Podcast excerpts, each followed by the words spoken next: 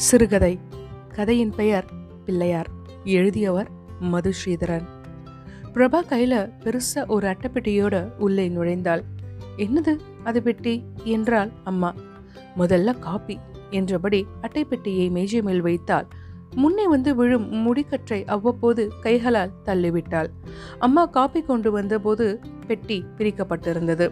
அழகா இருக்குடி பிள்ளையாரு. மண்ணில் செஞ்சதா? ஆமாம்மா எங்கோ ஒரு சந்தில் ஒரு சின்ன கடை. இது ஏதோ ஒரு ஓரத்தில் இருந்துச்சு. என் கண்ணில் மட்டும் எப்படியோ பட்டுருச்சு. நல்லா இருக்குன்னு நான் தான் வாங்கிட்டு வந்தேன். விலை தான் கொல்ல விலை. என்ன ஒரு நூற்றி ஐம்பது? நானூறு. அம்மா முறைத்தாள். பிரபாவின் பாட்டி உள்ளே சமையல் அறையிலிருந்து வெளிப்பட்டாள். அவளது தலையிலும் நடையிலும் தோல் சுருக்கங்களிலும் முதுமை தன் கைவரிசையை காட்டத் துவங்கியிருந்தது. என்ன பிள்ளைய சதுர்த்தி பூஜைக்கு பிள்ளையார் வந்தாச்சா? வாருங்க இப்போது அந்த பிள்ளையாரை நம்ம கவனிக்கலாம். அந்த பிள்ளையார் பொம்மை வினோத டிசைனில் இருந்தது. பிள்ளையார் துதிக்கையை சுருட்டியபடி சாய்ந்து அமர்ந்திருந்தார். ஒரு கைக்கு தலகாணியை கொடுத்து இன்னொரு கையை முழங்கால் மேல் வைத்திருந்தார். இன்னொரு கால் நீட்டி இருந்தது அருகே ஒரு சின்னஞ்சிறு மூஞ்சுரு குதித்து விளையாடியபடி இருந்தது. அதை பார்த்து குறும்பு பண்ணாதே என்று தன் ஆட்காட்டி விரலை நீட்டியபடி இருந்தார் பிள்ளையார். அவரது தலைக்கு மேலே ஓர் உலக குடை ஜிகனாக்கள் தொங்கியபடி இருந்தது. கண்களை உறுத்தாத அளவான வண்ணங்கள் அடிக்கப்பட்டு இருந்தன. தூக்கி பார்க்க கனமாகவும் உறுதியாகவும் இருந்தது. இதை எங்கடி பிடிச்ச? என்றாள் பாட்டி. ஏதோ ஒரு மூலையில் இருந்தது பாட்டி. என் கண்ணில் தான் பட்டுச்சு. அதிர்ஷ்டண்டே உனக்கு.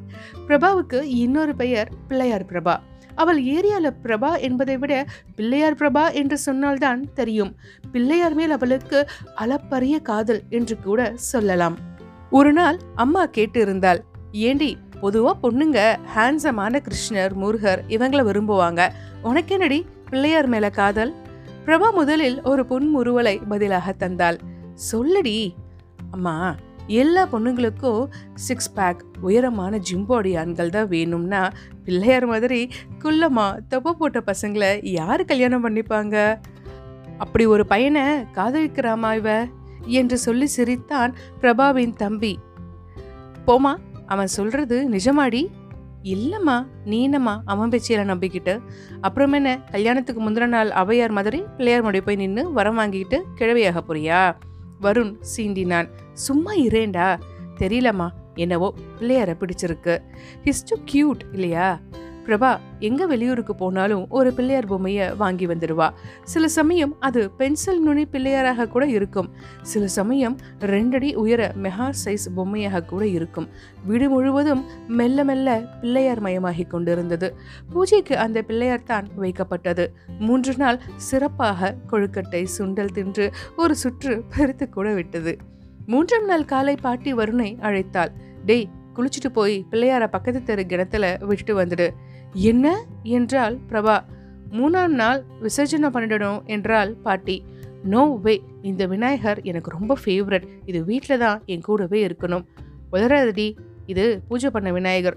ஸோ வாட் நீ முதல்லயே சொல்லியிருக்கணும். நம்ம இதை வச்சுட்டு வேறு ஏதாவது சின்ன பெயிண்ட் பூசாத களிமண் விநாயகரை பூஜைக்கு வச்சிருக்கலாம். நேற்று கூட ஒருத்தன் ஐம்பது ரூபாய்க்கு விற்றுட்டு வந்தான். எனக்கு இந்த ஃபார்மாலிட்டி எல்லாம் தெரியாது பாட்டி. போன வருஷம் இப்படி தானே செஞ்சோம். புகுந்த வீட்டில் எப்படி குப்பை கொட்ட போறியோ? அதுக்கெல்லாம் இன்னும் காலம் இருக்கு பாட்டி. எனிவே நான் இந்த பிள்ளையார விடுறதா இல்லை. இந்த பாரடி என்றாள் பாட்டி. இந்த விநாயகர் விருந்தினர் மாதிரி மருந்தும் விருந்தும் மூணு நாள். இவரை மூணு நாள் கவனிச்சாச்சு சந்தோஷமா வழி அனுப்பணும். நாமே பிடிச்சு வச்சுக்க கூடாதுடி. விருந்தாளிய கட்டி போட்டா அவருக்கு பிடிக்குமா? என்றாள் பிரபா. விருந்தினரை நம்ம வீட்லயே தங்கிக்கங்கன்னு சொன்னா அவங்களுக்கும் சந்தோஷம் தானே பாட்டி. அன்பால கட்டி போடலாம். அது இல்லடி எப்போ வேணால் விசர்ஜனம் பண்ணலாம். அதுவரை இவருக்கு மூணு காலம் தீபாரதனை நிவேத்தியம் எல்லாம் பண்ணிகிட்டே இருக்கணுமே. அது சிரமமாக இருக்காதா? நான் பண்ணுறேன் பாட்டி. இதெல்லாம் ஒத்து வராது. நீ தொடர்றதே கூட தப்பு தான் சாஸ்திரத்தில் குறுக்கிடாத. குரலை கடத்து கொண்டாள் பாட்டி. நீ போடா போய் கரைச்சிட்டு வாடா. வா இன்னும் பிடிவாதமாக மறுத்தாள். ஒத்துக்கவே மாட்டேன். இதற்குள் அம்மா அப்பா எல்லாம் வந்து விட்டார்கள். விடுமா அவ பிள்ளையார பைத்தியம்னு தெரியும்ல. அந்த பொம்மையில எங்கேயே இருந்துட்டு போகுது நவராத்திரிக்கு வச்சுக்குவோம். அது இல்லடா சாஸ்திரம். எல்லாம் மனுஷங்க உருவாக்குனதுதா பாட்டி என்றாள் பிரபா. எக்கேடோ கெட்டு போங்க. செல்லம் கொடுத்து வளர்த்து வச்சு இவனை சொல்லணும். பாட்டி சமையல் அறைக்குள் மறைந்தாள். இப்படியாக ஒரு வழியாக பிள்ளையார் பிரபா வீட்டிலேயே தங்கிவிட்டார். ஒரு வாரம் சிரத்தையாக பூஜை செய்தால் பிரபா. பின்பு நம்ம கணேஷ் தானே we are like lovers so why puja? என்று தனக்கு தானே சமாதானம் செய்து கொண்டு பூஜையை நிறுத்திவிட்டாள். பிள்ளையார் மேஜை மேல் அப்படியே உட்கார்ந்து கொண்டார். அடிக்கடி ஏதாவது சாப்பிடும்போது பாதி கடித்து அந்த பொம்மையிடம் மீதியை நீட்டுவாள். Take it Ganesh. ராமனுக்கு சபரி கண்ணனுக்கு ஆண்டாள் உனக்கு நான் என்பாள். இப்படியெல்லாம் பண்ணாதடி எச்ச பாட்டி பார்த்தா வீட்டை ரெண்டு பண்ணிடுவா என்றான் வருண். கடவுளுக்கு அர்ச்சிக்கும் சொற்கள் கூட எச்சைத்தானே என்றாள் பிரபா. சில நாட்கள் கழித்து அதிகாலையில் ஒரு ஃபோன் கால் வந்தது. என்னடா கலங்கத்தால ஃபோன் நம்ம ஸ்ரீலஜா பாட்டி தவறிட்டாலாம் அடப்பாவுமே என்றாள். போய் சேர்ந்துட்டாளா? ஒரு வருஷமா வியாதியில் அவஸ்தப்பட்டா. எல்லோரையும் நோக்கி கட்டளையிட்டாள். எல்லாம் போய் தலைமுழுகுங்க கலங்கத்தால் இப்படி ஒரு கெட்ட செய்தி. தலைமுழுகிட்டு தான் காஃபி கூட குடிக்கணுமாமா இன்னும் சில நாட்கள் ஓடின.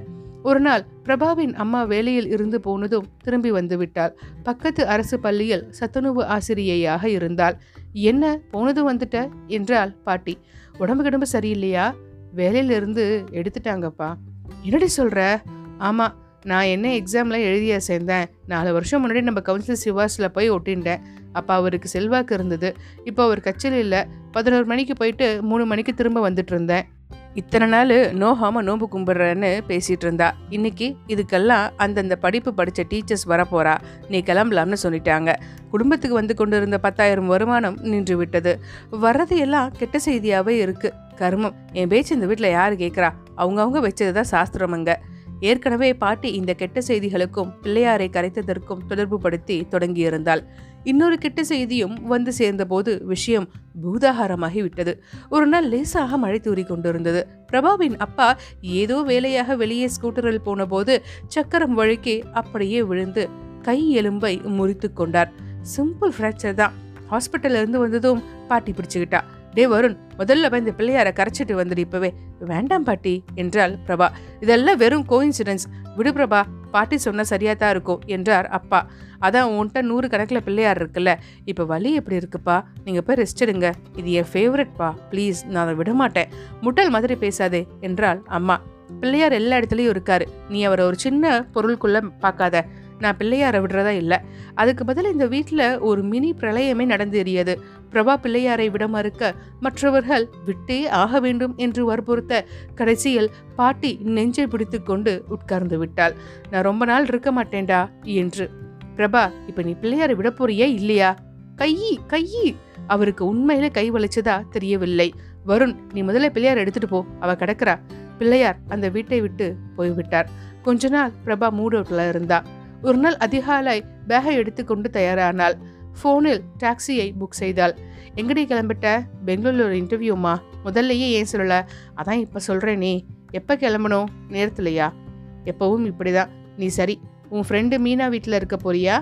ஆமாம்மா. அவளுக்கும் இதே இன்டர்வியூ தான் இருக்கு. சரி ஜாக்கிரதா. ஆல் தி பெஸ்ட் என்றான் வருண். பாட்டி லெமன் ரைஸ் தை சாதம் கட்டி கொண்டு வந்தாள். இங்கே கோயம்புத்தூர்ல இல்லாத வேலையா? என்னமோ பண்ணுங்க. பெண் பிள்ளைகளை அவ்வளோ தூரம் அனுப்பணுமா? என்று ஒரு பிட்டை போட்டு விட்டாள் குர்லா எக்ஸ்பிரஸ் கிளம்பியது. பதினைந்து நிமிடங்கள் லேட்டாக மும்பையில் இருந்து வந்த அலுப்புடன் கிளம்பியது. அவளது லோயரை ஒரு வயதானவர் கேட்டு பெற்றுவிட மிடில் பிளாட்டில் ஏறி படுத்தாள் ஹெட்செட்டை மாட்டிக்கொண்டு ஒரு மெகா சைஸ் ஆங்கில நாவலில் மூழ்கினாள். காஃபி டீ இட்லி மசால் தோசை இதர பிற சத்தங்கள் அடங்கி ரயில் அமைதியாக போய்க் கொண்டிருந்தது ஒரு மணி சுமாருக்கு தர்மபுரியை தாண்டி ஏதோ ஒரு காட்டுப்பகுதியில் நின்றது. அரை மணி நேரம் ஆகியும் நகரவில்லை. பயணிகள் பொறுமை இழந்து கீழே இறங்கினார்கள். ட்ரெயினுக்குள் சலசலப்பு கூட்டம் கூட்டமாக நின்று பேசிக் கொண்டிருந்தார்கள். என்னாச்சு? என்றால் பிரபா அருகில் இருந்த ஒருவரிடம். ட்ரெயின் ட்ராக்ல ஏழு எட்டு யானைங்க நின்றுட்டு போக மாட்டேங்குதாம். அப்புறப்படுத்த முயற்சி பண்ணிட்டு இருக்காங்க. நல்ல வேளை முதலிலேயே தகவல் கிடைக்கதால் ட்ரெயினை அடிக்காம நிறுத்தியாச்சு. இந்த கலைவரங்கள் ஓய்ந்து ட்ரெயின் ரெண்டு மணி நேரம் லேட்டாக சென்றது. மறுநாள் காலை நியூஸ் பேப்பரில் இந்த செய்தி வந்திருந்தது.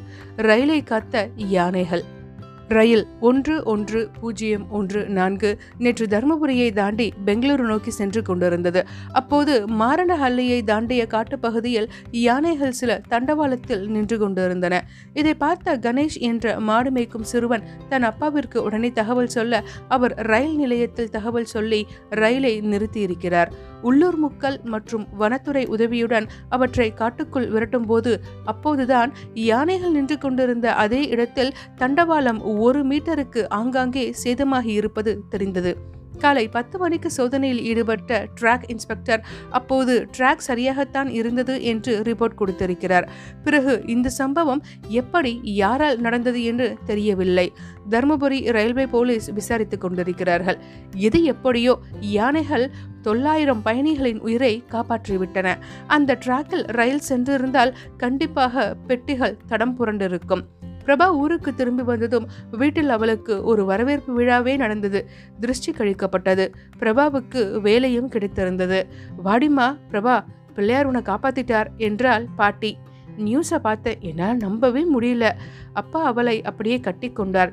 இட்ஸ் அ மிராக்கிள் வருண் சொன்னான். பிள்ளையார் எப்பவும் உன் கூட இருக்காரடி என்றாள் அம்மா. இப்பவும் தான் என்றாள் பிரபா. பையில் இருந்து ஒரு அட்டைப்பெட்டியை எடுத்தாள். உள்ளே தெர்மோகோல் பாதுகாப்பில் பிள்ளையார். ஹாம் அதே பிள்ளையார். பாட்டி விழிகளில் வியந்தாள். இதை வருண் அன்னைக்கு கரைக்கவே இல்லையா? இல்லை என்றான் வருண். பிரபா ரொம்ப அழுதா. அதான் வெளியே கொண்டு போகிற மாதிரி போயிட்டு காட்டிட்டு நம்ம வீட்டு தோட்டத்திலேயே ஒழிச்சு வச்சுட்டேன். மறுநாள் காலையில் சீக்கிரமாக பிரபா போய் அதை எடுத்துக்கிட்டா. பெங்களூருக்கு போகையில் பிள்ளையாரை எடுத்துட்டே போனா. என் பையில தான் இருந்தது என்று சொல்லி முடித்தாள் பிரபா. பிடிவாதக்காரி. அந்த பிள்ளையாருக்கு இப்போது ஏகபோக உபசாரங்கள் நடந்தன. இனிமே இவர் இங்கத்தான் இருக்க போறார் என்றால் அம்மா. இது உன் கூட இருந்ததால் தான் பெரிய ஆபத்துலேருந்து தப்பிச்சு வந்திருக்க என்றாள் பாட்டி. இது ஒரு ஃபோட்டோ எடுத்து சின்ன பிரிண்ட் போட்டு உன் பர்ஸில் எப்போவுமே வச்சுக்கோ என்றாள் அம்மா. பிள்ளையாருக்கு மூன்று வேளையும் பூஜை நிவேத்தியம் நடந்தது. இதை ஹால்லேயே வச்சுக்கலாம். இல்லை இல்லை பூஜை அறையிலேயே கூட வச்சுக்கலாம். மறுநாள் காலை பிரபா சீக்கிரமா எழுந்து கொண்டாள். எங்கிருந்தோ ஒரு வாளை தண்ணீரை தூக்க முடியாமல் தூக்கி வந்தாள். நடுஹாலில் வைத்தாள். பிள்ளையார் மேல் போட்டிருந்த மாலைகளை பத்திரிகைகளை அகற்றினாள். அப்படியே பக்கெட் தண்ணீரில் கரைத்தாள். என்னடி பண்ற? என்று அலறினாள் பாட்டி. கரைக்காதடி. இத பாருங்க. கஷ்டம் வந்தா நீங்க வெளியே போக சொல்றதுக்கும் நல்லது நடந்தா இன்னும் இருக்காங்கன்னு உபசாரம் பண்றதுக்கும் என் பிள்ளையார் ஒரு சாதாரண விருந்தாளி ஒன்றும் இல்லை உங்க மனித ஆசாபாசங்களை அவர் மேல திணிக்காதீங்க. இதுல உங்க பக்தியை விட சுயநலம் தான் ரொம்ப அதிகமா இருக்கு. இந்த பிள்ளையார் உருவம் என்னிடம் இல்லாவிட்டால் கூட பிள்ளையார் என்னை காப்பாற்றியிருப்பார் காப்பாற்றுவார். அதான் அவர் மேல நான் வச்சிருக்க நம்பிக்கை. பக்கெட்ல பிள்ளையார் ஆனந்தமாக கரைந்து கொண்டிருந்தார். நீர்க்குமிழிகளுக்குள் கிளக் கிளக் என்று மேல் எழுந்த வண்ணம் இருந்தன. கதை நிறைவடைந்தது.